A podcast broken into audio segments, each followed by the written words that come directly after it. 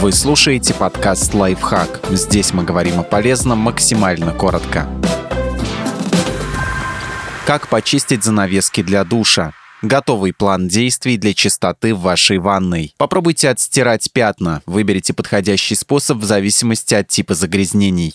Ржавые и желтые пятна. Оранжевые пятна оставляет ржавчина, а вот желтые — это щелочной налет. И с теми, и с другими справятся кислые растворы. Например, обычный пищевой уксус 9% или лимонный сок. Нанесите чайную ложку раствора на пятно, выдержите 10-15 минут и тщательно затрите губкой или щеткой. Затем промойте штору чистой водой с помощью душевой насадки и дайте высохнуть естественным образом пятна от плесени. С ними хорошо справляются щелочные составы. Например, обычная пищевая сода. Смешайте одну чайную ложку соды с двумя-тремя каплями нашатырного спирта и нанесите получившуюся кашицу на пятно. Выдержите 10-15 минут, тщательно протрите губкой или щеткой, сполосните занавеску под проточной водой и дайте высохнуть.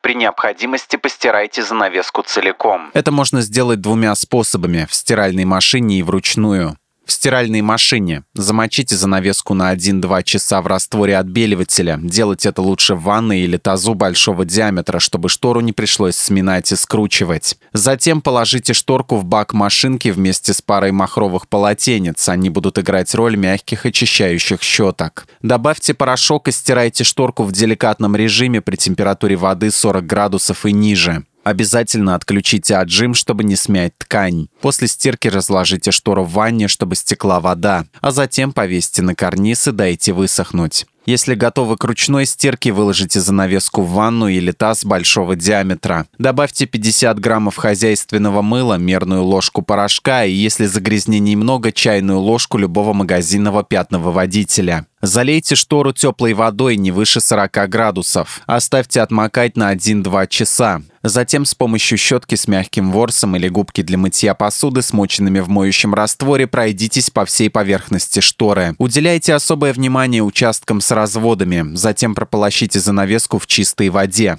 Подождите, пока та стечет, а затем повесьте штору на карниз и дайте ей высохнуть без отжима.